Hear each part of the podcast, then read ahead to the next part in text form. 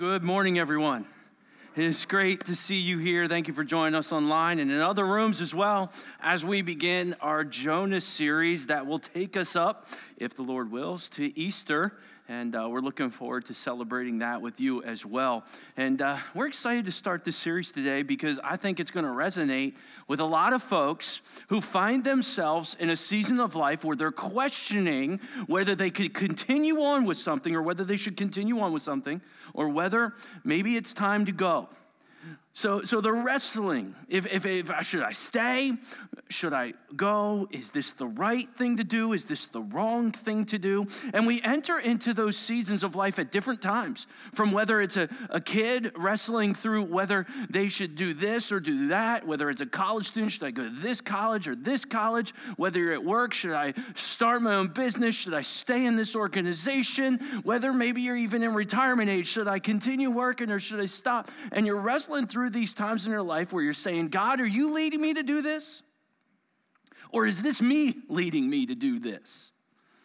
Because we all like to plan out the future. In fact, we enjoy it. Some of you are big time planners.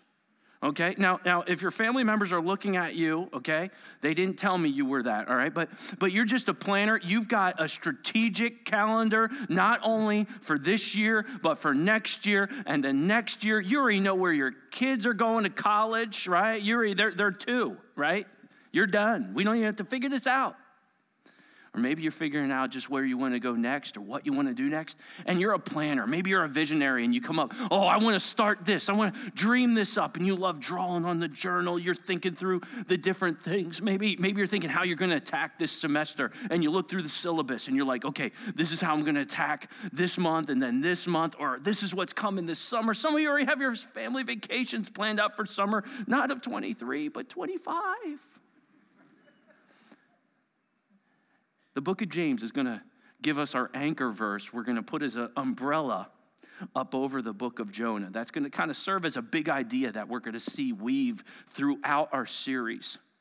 It's James who says, Come now, you who say. Come now, you who say. And he continues in chapter four of his great book. He says, Come now, you who say, Today or tomorrow we'll go into such and such a city and spend a week there and make profit. Come on. You who say, I know what we'll do, we'll leave here, we'll spend this much time here, this is how we're gonna do it. And on top of that, they're successful thinkers. They're like, we're gonna make a profit, we're gonna do great. There's some of us, they make plans and they just expect good results. He goes, Yeah, all you planners, all you visionaries, all you thinkers, right? Come here. What? What? What? Come here. What is your life? And you, you, recoil a second. What do you mean, Pastor James? What's your life? You're but a vapor that's here and then gone, just a puff. Instead, you ought to say, if the Lord wills, we will do this and we will do that. You don't just go make your plans without God. You don't just move into your future without the Lord. You don't even speak that way. You don't talk that way. You don't live that way. You don't think about just yourself because what you're going to do is going to impact many people. Come now, you who say today or tomorrow we'll go into such and such a city, spend a week there, and make a profit. Yet, what is your life? You're just a vapor that appears for a little while and vanishes. You saying I'm not important? No, no. Jesus placed tremendous value on us. He spread his arms on the cross for us. It's a position of humility in our forward thinking. Instead, you ought to say, if the Lord wills, we will do this and do that. But instead, you boast, and in your arrogance, all boasting is evil. But then James drops the bomb. He says this, therefore, if you know you should be planning prayerfully, if you know you should be talking humbly, and if you know you should be thinking selflessly and you fail to do it, to him it is sin. So whoever knows the right thing to do in the lunchroom at school, whoever knows the right thing to do on Saturday night in the car with all your friends.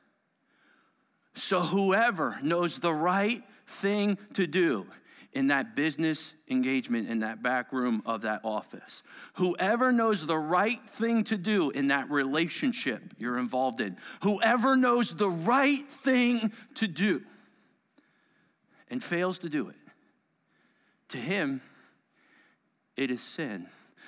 Let's use the word sins of omission. Almost like, oh man, I, I didn't do something God was asking me to do. And so, why wouldn't I do something that God is asking me to do? If I love God, why wouldn't I do what He's asking me to do? There can be only one reason, and that's selfishness. Where, God, am I being selfish in my planning? Where, God, am I being selfish in my talking? Where, God, am I being selfish in my thinking? For I don't want to fail to do the right thing in those moments when I'm challenged to do the right thing or the wrong thing. In this series, we're going to be talking about a man named Jonah. And we're going to be looking at this life. And many of you are familiar with the stories. If you grew up in church, you've seen the felt boards. And many of you right now are only picturing a whale We've called Sight and Sound. We can't get it here yet this week. No, no, I'm, I'm kidding. But there's a prophet here who spoke for God. And it seems had been used by God in other circumstances. And now a fresh call is coming from God. He's not, he's not blown away that God's asking him to speak for him. But if you know the life of Jonah, he does something that's very surprising, shocking that the scriptures would even record it. He does exactly opposite what God is asking him to do. And it takes him on a journey from buying a ticket to being into the sea, to going into the belly, to speaking the message of 40 days, to being asked by God Himself, Do you do well to feel the way you're feeling? See, Jonah's name can mean dove. But if you work through the translations at times, you can see even in that name, it can kind of sometimes refer to as silly, even. And you're going to see in this book some silly behavior at times. Now, what do you refer to when you see something as silly? You often think that's kind of immature. And you will watch this prophet behave in times very immaturely. And there's seasons in our life where God says it's time to grow up in this area. I know there's men in the room who know when God accepted, you accepted the challenge from God to say it's time to grow up financially. Oh man, oh yeah, oh, yeah, yeah, yeah. Ladies, it, it's time to grow up in this area of nurturing or in this area of business or in this area of school or in this guys everybody. There's times where you go where you just feel that that lord going it's time okay? We've been behaving this way for a long time. It's time to go to a new season of ministry. And we have a, a tendency sometimes to go i don't want to. That sounds scary or hard or difficult. God you know what that would mean. And we battle it. And it's amazing how far we're willing to go sometimes to get away from God's call in our life. And you're going to find in this book how amazing it is about how far God is willing to come for his kids. Why? Because he loves us. That's the message of Jonah. We're going to learn a lot in Jonah. Today, one of my goals is us to see what this prophet does, to learn from it, and learn before we make the same mistake. I wish I had this message a little bit more earlier. Like if I was in high school or college, I would have appreciated having this more than even today from some of the mistakes I've made by not following after what God had been leading me to do. And maybe today we can help prevent some of that by learning from someone else's mistakes. It's a little bit more fun. How many of you only learned the hard way? All my stubborn, sometimes a tad bit selfish children of God, you're going to get a great message of love as the God that we all love and serve shows us how much he loves even his most stubborn and selfish kids. Heavenly Father, thank you for how far you were willing to go for us, all the way to the cross. And Lord, there's times in our lives where we are selfish and we say, I don't want to do that, or God, that sounds hard, or God, you just don't understand, or if I do that, you know I'm going to this or that. And we come up with all these thoughts because we think we can, can control the future. But come now, those who say that, and learn from the life of Jonah. God, we pray that this will be a great series as we walk through the book of Jonah. If the Lord wills, will you use this to help us think selflessly about how you look at this world? We pray these things in Jesus' name. Amen. It's great to see you today. Uh, some of you are going, I see you rocking the glasses there, huh? Um, somebody said to me, Do you have to wear them? I said, No, I don't have to wear them. I get to wear them. Actually, I blame publishers. They keep making the font smaller, church. You, they keep making it smaller. Yeah, they're prescription. So until my contacts come in, you might have to deal with them. But come now, those who say, I love the book of Jonah. I'm excited about this. I think we're going to learn a lot and glean a lot of wisdom. Plan to preach through this awesome book of antiquity in our sacred text with a literal, historical, grammatical approach to this prophetic narrative. And I think as we walk through it, we're going to grow from the life lessons that Jonah provides. And it, and it begins um, in a way that sometimes certain translations don't necessarily pick up on. In the original language, uh, all my scholars in here, New Testament, we come comes from Greek, right? Old Testament comes from Hebrew, right? And so in the Hebrew, there's a neat little thing that goes on here. Now you could say it's W A W is the conjunction, okay? That that sometimes shows up, but is in the original language, and that is a vav or way. It's a, it depends on how you want to translate it, but it can mean to add, to secure, or even to hook. Okay? So, what is it hooking onto? What is this J hooking onto? Well, it seems to be a connection of a story that continues to grow. That whether it maybe came from something um, that was a larger collection or that is continuing to tell a story, God's story, if you will, on how he works with his children. And so you could say, and the Lord, as if we're continuing on. But what we have here in our translation today is the Lord gave this message to Jonah, son of Amittai, okay? Here comes this message, the word of the Lord. Now, he's a prophet. He speaks for God, and God gives him messages to say. Now, being a prophet from God's people, Israel, he is used to speaking to the people of Israel. And he speaks and he pronounces judgments that they would lead towards repentance. I mean, anybody who studies prophets knows this is how they work. And I mean, no way would God ever ask him to preach to anybody but God's children. He would never ask him to preach to a Gentile nation or city or nothing like that. But that's exactly the next verse. God says to Jonah, his prophet, I want you to get up and go to the great city of Nineveh. That's fun to say. Nineveh, right?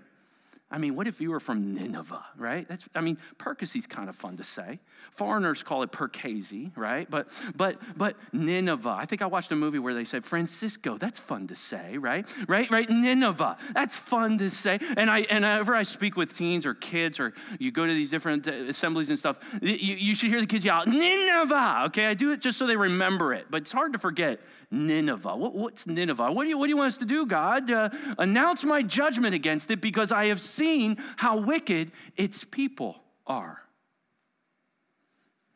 Announce judgment. God's method of bringing repentance is to announce judgment. Why should we care about this Gentile nation? I mean, they're a threat to God's people. They're evil, right? They're wicked. I mean, what do we know about this Nineveh? Because it's interesting. One, commentator said if you look at the broad brush of the book of Jonah, it's as if God's saying to Jonah, I want you to go speak judgment against it because their trouble that they're in concerns me. Nineveh. What do you know about it? Well, it was built by Nimrod. So we know not many good things came of that. It had stunning, stunning technology for its time. It had hanging gardens, it had vegetation to feed its some 600,000 inhabitants at that time. Very, very, very large city for that time period. It had a massive arsenal 20 foot high towers, 100 foot wide walls. It was said that three chariots could pass on the top of the wall. So massive arsenal, very protected. Doesn't have some Jericho overtones when you hear about this? And on top of that, they were famous for something. In fact, it's interesting as you read a little bit about the historicity of Nineveh, they were kind of known for something. As if, if, if it was in modern time, they would say they were the Guinness Book of World Record holders for something. Uh, uh, uh, what is that? Here, here it is. They had the ability, they bragged this, they had the ability to keep someone alive the longest that they were skinning to death. Yeah, that turned on you, didn't it? They had often furniture of human skin. Do you like our new L couch? So, so wait a minute. These people are barbaric. Yeah. These people are evil. Oh, yeah. These people are God's people, not uh, oh, the, these people are a threat to us. These people are a threat to our national security. These people are a threat to my safety and security. These people are wicked. They live lifestyles that I can't agree with. I, I, I, I just don't want to even associate with them. I mean, this is the type of person where if you heard the, the Lord say, Look, I want you to just go and minister to them. If you don't minister to them, those people could die, go to hell, and you go, oh, well. Stinks for them. No, if you don't get down to that government office, those decision makers, they might, they might not know about the love of Jesus Christ. Too bad for them. That's the attitude here. Whoa, how, how dark you got to be at times to not have any compassion for something. Well, well, I think to be fair to Jonah, these people are a real threat and he has some real, real issues with this. But at this point in the story, unless you already know the story, Jonah, you don't know that. You just hear this and saying, God saying, hey, I want you to go to them. So what will Jonah do? Let, us act like we don't know what he do. So we're all curious readers. Okay, okay. God said, go to Nineveh. What will you do? Here, here's what Scripture says. But Jonah got up and went in the opposite direction. Now, now when I was a little boy, I went to Christian Service Brigade. Did anybody ever hear that?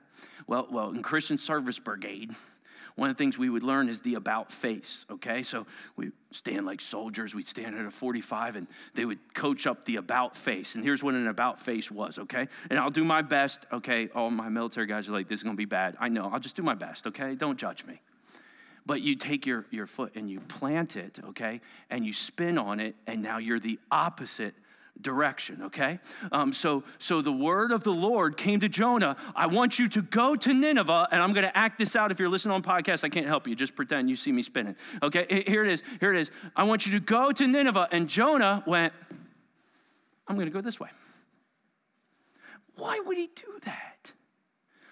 Sometimes you ask those questions of Scripture and you go, man, I don't know. And then sometimes Scripture just tells you why. Scripture tells you why here. Let's look to get away from the Lord. So, so in case you're like, maybe he didn't realize Tarshish was a different place than Nineveh. Maybe he didn't realize Nineveh. You know, you know, now, now you're all, most of you are from the north, but if you go down south, everyone's so much kinder down there, okay? They, they even laugh at us for how wound tight we are. We got people watching in North Carolina. You're gonna laugh when I say this, but, but down in the south, it's more like if somebody sits at a traffic light here in Pennsylvania for more than a second. but, but down south, you can sit maybe through a whole light and they say, bless their heart. They must be tired. They must have needed a bless pastor, pastor. He just, oh, it was, oh, that sermon, bless his heart. right? Which means you poor thing, right? And, and so there might be a temptation in us to say, Jonah, bless your heart, Jonah, you didn't know. No, no, no, no. I'm looking at that. He went the opposite direction to get away from the Lord. Where did he go? He went down to the port. He went there of Joppa. He went down to the port of Joppa where he found a ship leaving for Tarshish. See, I, I use words like that, and all my Star Wars fans lean in. Joppa, that sounds good. Joppa. What, what is this Joppa? Okay, this is a port city, and he's leaving for Tarshish. That's kind of hard to say.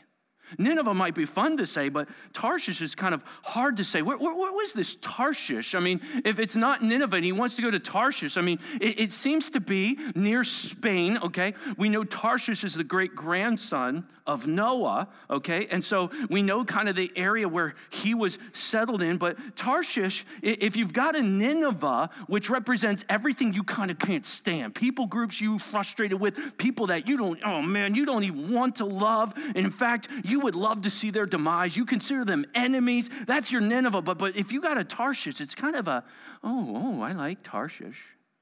We were thinking about going to Tarshish the second week of July, you might think. I mean, Tarshish.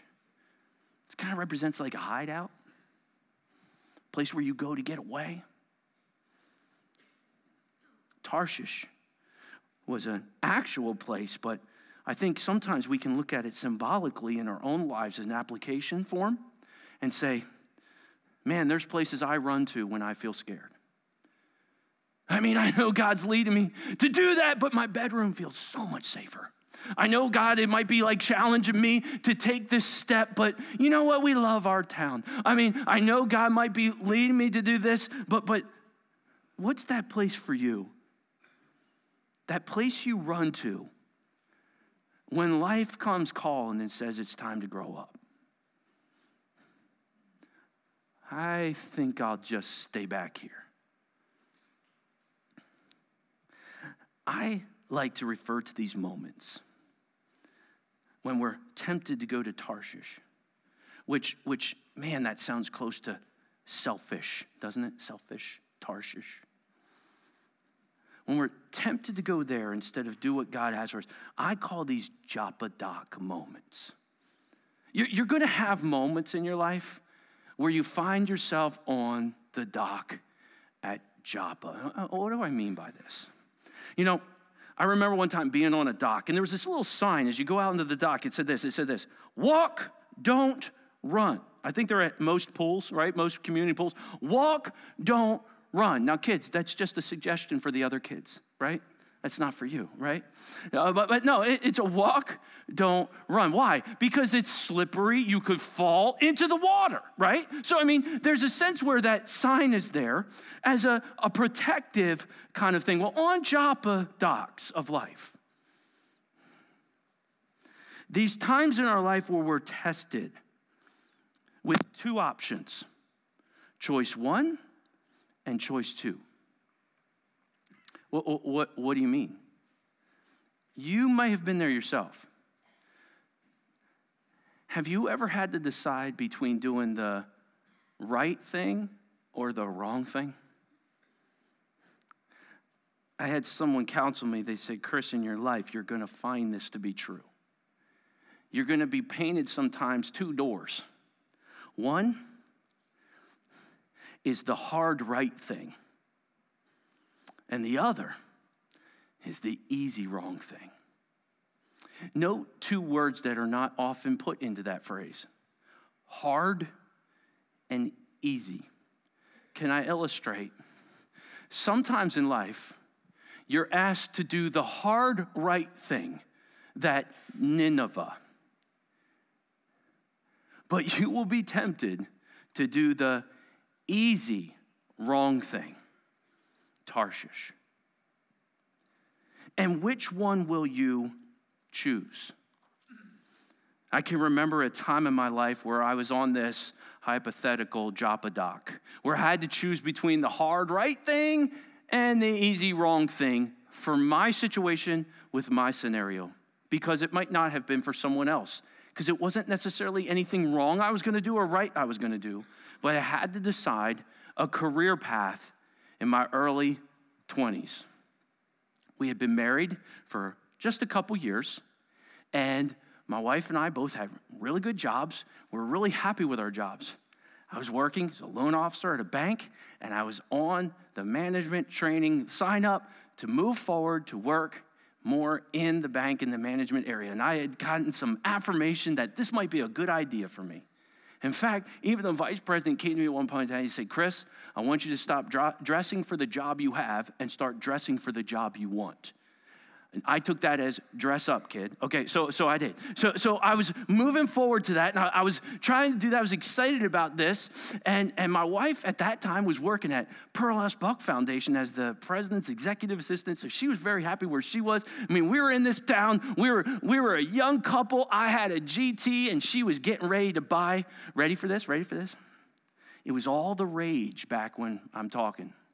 She was ready to get a Volkswagen Jetta. Everybody wanted to get one, right? And, and, so I'm like, yeah, you can get one. We're gonna do this. I mean, we're this young couple. We were all excited. We had this cool swaggy apartment and stuff like this. And then the opportunity comes for me to move forward, possibly with what happens at the bank. And I get a call that same week from our pastor here saying, would you consider being our youth intern and working with the middle schoolers? Hmm go back to my home church, which I don't have the greatest testimony at. I'm shocked my youth pastor even wants me back. Or move forward with a pretty secure situation financially, future, kind of respect, and all these things. And like, what, what do I do here? I know I went into college for that, but um, this sounds pretty good. Neither are necessarily wrong, but for one, it was the right thing for me, and the other, it was the wrong thing. And I, I knew that because God was leading me on that Joppa dock for what I was supposed to do. I took that youth internship job. We moved into a parsonage with green, lime green carpet. But Becca was working, so we were okay, even though I was going to take significantly different amount. And then Becca told me we've got a little boy coming, and then we ended up draining a lot of that savings as we continued forward to what God had for us. And I'll tell you what, it does the hard right thing versus the easier wrong thing for me, not for others. But I'm so glad I had the advice of my father in that moment where I was on that Joppa dock. My dad said, and I, I, repeat this and I give this information out. I believe if wisdom speaks into your life, you should share it with others. He said this Remember this, Chris. The devil entices, the shepherd leads. Always remember that. And you will find the devil knows that God owns a cattle on a thousand hills, but he often will offer a couple garages to get you distracted. And I, and I, was thinking through that. I was like, mm, what do I do here? And obviously, uh, it has kind of worked out. But I remember that Joppa dock.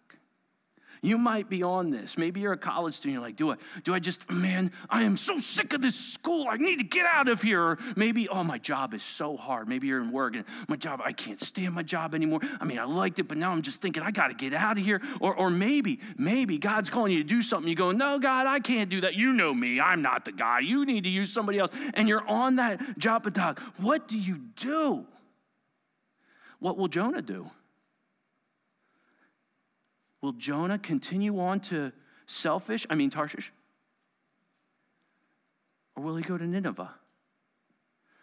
Scripture says he, he bought a ticket and went on board, hoping to escape from the Lord by sailing to selfish, I, I mean Tarshish.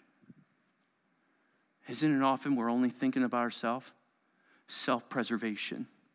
I can't go to Nineveh. It's dangerous. It's dangerous. Lord, you don't want me to be dangerous. I can't go to Nineveh. Those people will reject me. Are, are, these the thoughts? In fact, what's neat is we know what Jonah's thinking. We find out in a few more chapters.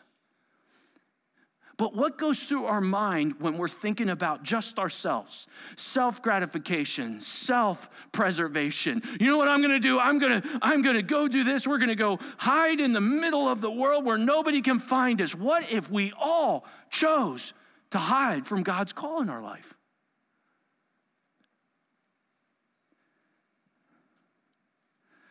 Guys, you bought a ticket, and remember this it will always cost you something when you don't follow after what God has for you.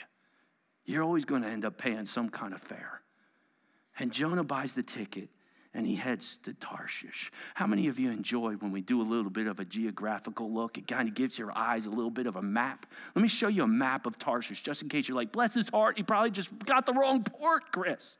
Oh, oh, oh, watch, watch where Tarshish is. Okay, okay, 2,500 miles. Okay, in fact, many believe this was the furthest destination they knew of. Guys, guys, this is like this is like me saying, "Hey, I'd love to talk to you after church in the west foyer." And church ends and I see you go out the east foyer. There is there is some definite relationship change going on here. But on top of that, there's something neat here. I want us to bring, a, bring around a, an interesting thought I think you might enjoy.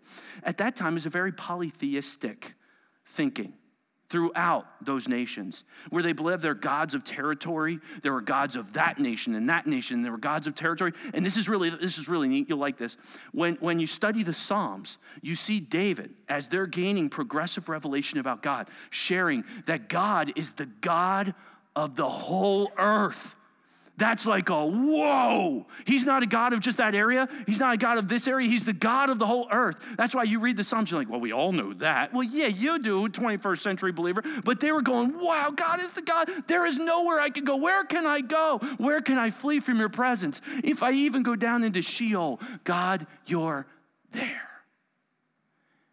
Is it possible Jonah? Thinking a little more polytheistic because of his environment goes, maybe if I get out of this area, I'll escape God. It's a geographical move, but it's also a relational move.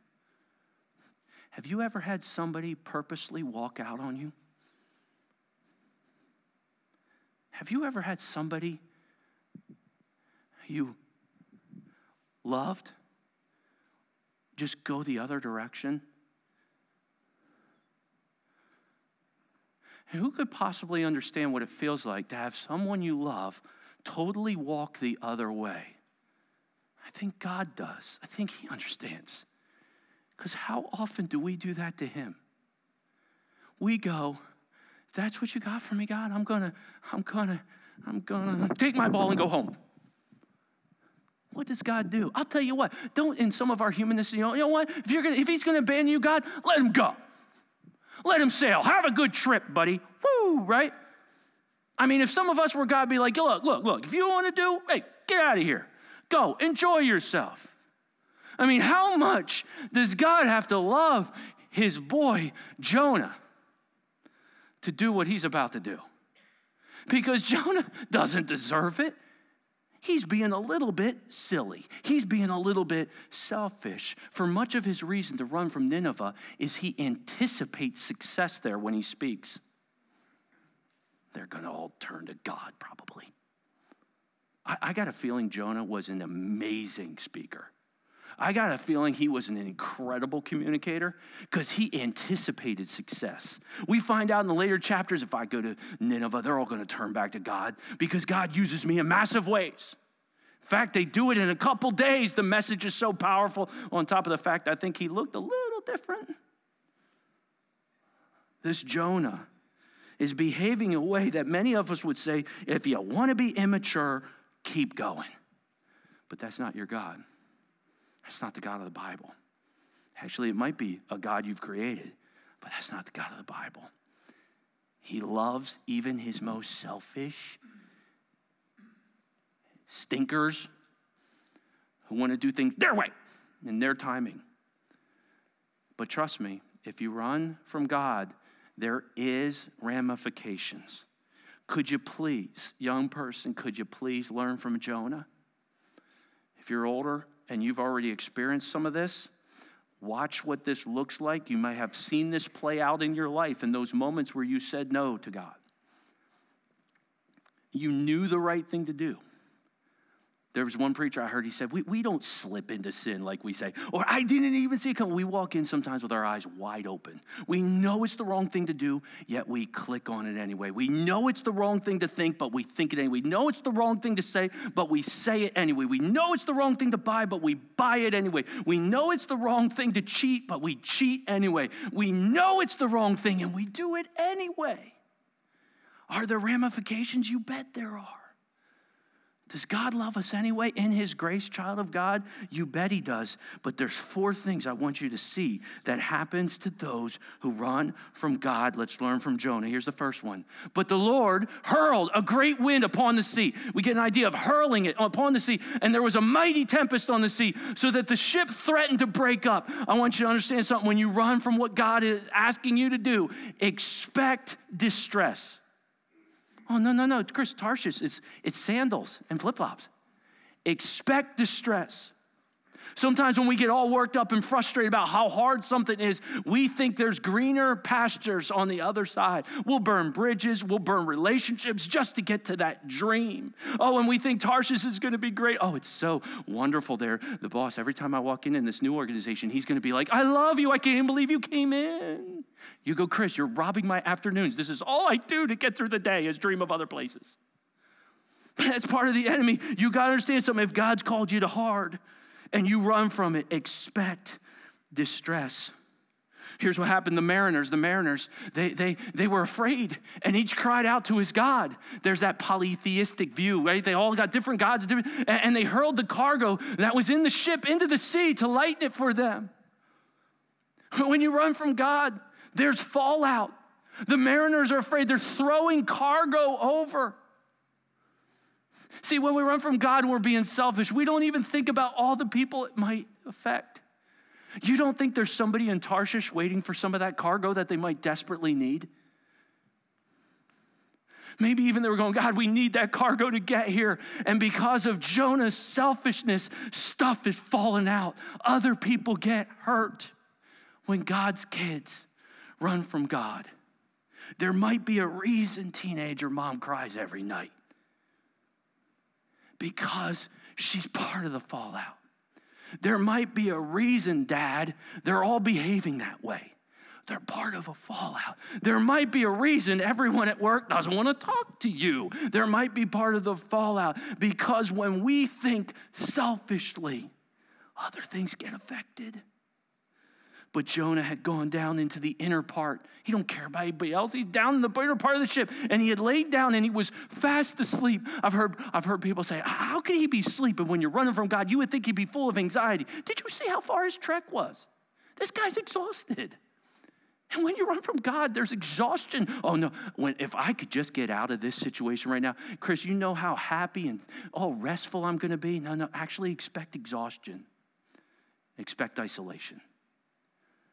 When we're running from God, the enemy goes, Isn't church stupid? Aren't people at church such hypocrites? He wants you as isolated as possible. Isn't that a shame your wife doesn't understand what you do? He wants you as isolated as possible. Isn't it a shame he doesn't get how wonderful a wife you are? He wants you as isolated as possible. Isn't it a shame how dumb your parents are? He wants you as isolated as possible. When you're running from God, expect isolation. And then, fourth, the captain said to him, goes and finds Jonah. What do you mean, you sleeper? You could also translate that, What are you doing sleeping? Arise, call out to your God. Perhaps the God will give you a thought to us that we may not perish. Come on, we're all calling out to our gods. One of the gods is upset. There's clearly this storm is for us. Call out to your God, Jonah, and maybe, maybe he's the God that's mad and he'll re- relent when you run from God, expect the people around you to be confused at your behavior. Expect to be asked a lot of questions. Why are you all asking me all these questions? What are you doing? I, I can stop this whenever I want to. I, I can stop. Expect confusion. Expect people coming. Because if you're one of God's kids, he sometimes uses discipline, even difficulties, to get our attention. I noted down four things. When I run from God, I should expect distress. When I run from God's plan for me, I should expect fallout. When I run from God's plan for me, I should expect isolation. When I run from God, I should expect confusion. And that's funny because when I daydream about my Tarshish, it's a place of rest and no stress and complete fulfillment and all wonderful. But you've heard the phrase a million times there is no greener grass. Everywhere you go, there you are. You bring with you every environment. And oftentimes, God doesn't want to change your environment, He wants to change your soul. I want two questions to come up on the screen in a second. And as a child of God, if you haven't ever accepted Jesus Christ as your Savior, you can just listen Him for a minute. It's the greatest relationship and greatest decision all us God kids have made. But there's a question, God's kids, we got to get right. Teenager, you gotta get this right. You can't depend on mommy daddy faith with this one, okay? College student, you gotta get this right. You've gotta know this because the devil is gonna use circumstances in your life to help you define what you think God is. And you have to know this. Do you have the answer to these two questions? And here they, here, here, here they are. Is God coming after Jonah or coming after you, child of God, because he hates you? Or is he God coming after you because he loves you? Because you might look at that go, why does God allow stress? Let the guy go. I mean, good grief, God. Nineveh is horrible. I mean, after all, he makes some good points. I mean, why does God do that? Why all these things? I mean, is God coming after Jonah because he hates Jonah or because he loves Jonah? I've used this illustration before. We, we had a, a little one in the house, okay? And, and I won't use their names. But we had a stove upstairs, okay? And it's a nice black stove, and it would get hot, but it had a lot of safety features. So if you touched it, it you, you wouldn't get burned. But downstairs, we had a wood stove. Hello they get really hot and they can burn the kids, okay? And so we had to teach the upstairs stove just in case they were ever downstairs and not uh, in our, I mean, parents, right? We always have an eye on them, right? They never get away. Okay, so we were just like, in case they do, we wanted to teach it. And we had one who would like to go up to the stove, and we knew that black stove would be replaced at some day with a smaller black stove. So he he come up. Oh, oh I mean, we're not naming anybody, and, and and they come up, and we would go, no, don't do that. Now, why? Because we hate him? Because we don't like him? Why would we say no? Because we love them. We love those kids. And he would go, ah, no, no, no, no. Stop, turn around. We say, don't, don't touch the stove. And we would see this. We would see this. Did anybody have to raise one of these? What are you doing? What is that? The right arm starts going up. Don't you? They look, they look at you straight and they get this face. You're gonna touch it. You're gonna. Unbelievable. And then you say things like, look at your son, right? It's not, it's not. Guys, we ran up and said, don't. And when God says don't, he means don't hurt yourself. I love you too much. There's something we like to say, it's not original to our church, but we like to use it. Sin will always do three things. It's always going to do three things. Sin will always, always cost you more than you wanted to pay. Oh, we just thought if we cheat the system right here, and then we're still, I've really noticed in my life, I've actually, sin will cost you more than you wanted to pay. Sin will always do this, it will always keep you longer than you wanted to stay. Sin will keep you longer than you want to say. I mean, I, we were just hanging out in the basement, and then before you know it, I didn't realize it was that late, and then we made a couple bad decisions. Sin will always keep you longer than you wanted to stay. I can stop anytime. You have no idea. I'm totally controlled. I, I, I, can stop anytime. Seven years later, 10 years later, 15 years later. I can stop any, anytime. Sin will always keep you longer than you wanted to stay. And, and sin will always take you way farther than you wanted to go. And Jonah is about to go on the trip of his life. Why? Because God hates him? No, because God loves him too much to allow his stubborn heart to get away. I am so grateful that God loves this stubborn heart. And if you're like me and you can be a little stubborn, aren't you glad that God keeps coming for you even when you're being selfish? I do. But how far are you going to go? I mean, ask yourself, how far are you going to go? How long is this trip going to take, child of God? How long are you going to do this? Because I can promise you, there's going to be distress. There's going to be fallout, Dad. There's going to be distress, Mom. There's going to be times of confusion, teenager, that you could possibly avoid if you make the choice on that dock to do the hard right thing instead of the easy wrong thing. Now, they say we're in a time period called the Great Resignation, that people are just leaving stuff like crazy right now, okay? I was reading an article about this, and it's just like this epidemic in society of just, I'm getting out of here, I'm doing something else, I got to shop. And some of it might have been we, we were confined for a time period, and we started thinking, do I really want to do this with the rest of my life? And, and during those times, you find yourself on Joppa. Is it time for me to go? Do I want to quit, or have I reached the end of a season? Is burnout talking? Or is that you, God? And we go back and forth, right? And we think, I'm not sure what this is. Can I encourage you on your dock in case you're on one this week or right now? I want to encourage you this phrase. Please, please, when you're considering, should I go or should I stay? This phrase walk, don't run. What? Walk away, don't run away. Because sometimes, have you ever noticed this? Who's lived life long enough to know sometimes Tarshish is actually where you are?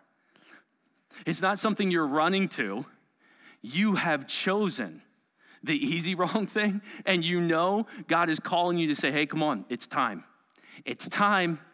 We've reached the end of the season. Well done, thy good and faithful. Let's go. Is that you, Lord? Or is it, oh, that, that job sounds enticing and exciting, and I hate this one. I can't stand the people. The hours are annoying. I mean, what is it? How do I make that decision? Can I leave you with a few thoughts for application?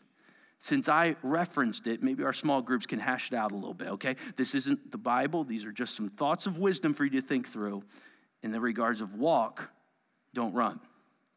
Don't run from something you're currently doing because, ready? You feel it's just too difficult. There are seasons in your life where you're called to do difficult things, and God will give you the strength to do it. There are things that are too difficult, but don't run because. Don't make that your reason. You might be saying, I want to quit, but don't run because you feel hurt or underappreciated.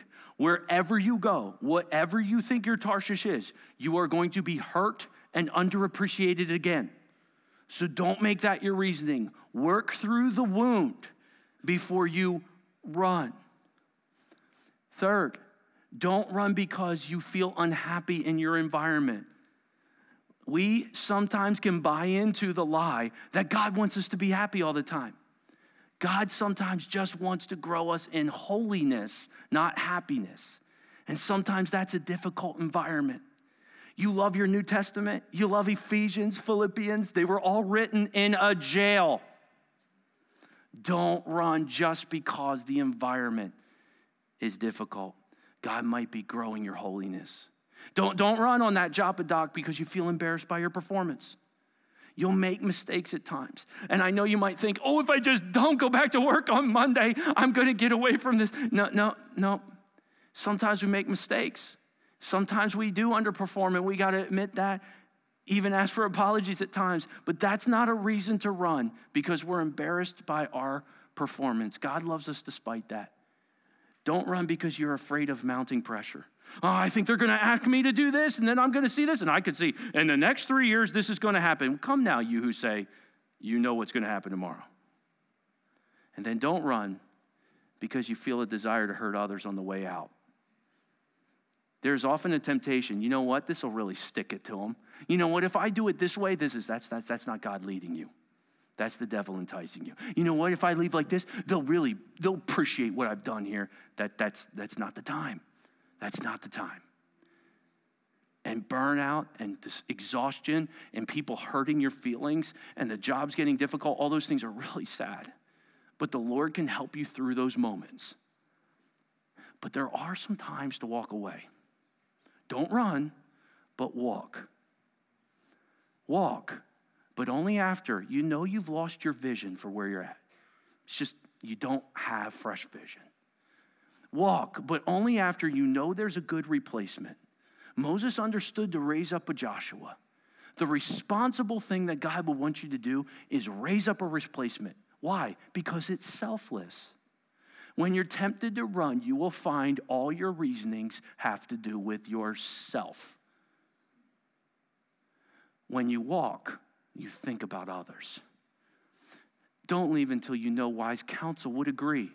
And they affirm you, yes, I think this actually is the right season. I think this is the right move hearing this. But make sure you find people who tell you what you need to hear and not what you want to hear. For many people surround themselves with only people who tell them what they want to hear. Find somebody who loves you enough that will tell you what you need to hear. Walk, but only after you know your input's no longer valued. Because you might be standing for something that needs to be stood for. But when you find you have gone and done everything you can, and it's simply not something that everyone's moving on, it might be time to say, My input now is no longer valuable here. Walk, but only after you know you're being led elsewhere. Sometimes we can just dream about running. It has nothing to do about where we're going. We're just trying to get away. Don't let the enemy entice. Let the shepherd lead. And then finally, walk, but only after you know you have a selfless exit strategy. If I leave in this time, in this way, in this thing, that would be best for everyone involved. Why? Well, there might be precious cargo on board, and I don't want to upset it. Why? Because other people are involved in my life. Why? Because I want to follow the shepherd, not be enticed. This series, we're going to be talking about how far are we willing to go for someone we might not necessarily like, love, or have an affection for. And we're going to find out how far our Heavenly Father is willing to go for us. In that while we were yet sinners, He stretched His arms out this wide, this far, and said, He's willing to die for us. And He asks us to love who He loves. Jonah, I'm concerned about Nineveh. Go speak to them. How far will we go? Heavenly Father, use this series to inspire us to live selfless lives. It's so easy for us to fall into the trap sometimes of just thinking about how this affects me and how this hurt me and how we feel. And Lord, I think we can all struggle with that. I know I can. And Lord, in this series, would you confront some of our selfishness? And may we look to our Savior who loves the world. He gave his only begotten Son, that whoever believes in him should not perish, but have everlasting life. God, where are you calling us to be the mouthpiece? How long, how far have we been running?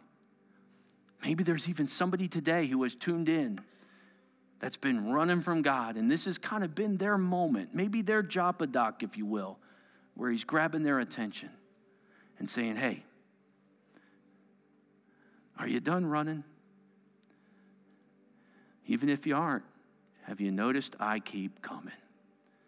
Lord, we're excited for this journey, and if the Lord wills, we're going to enjoy this series and growing in the area of selflessness. This we pray in Jesus' name.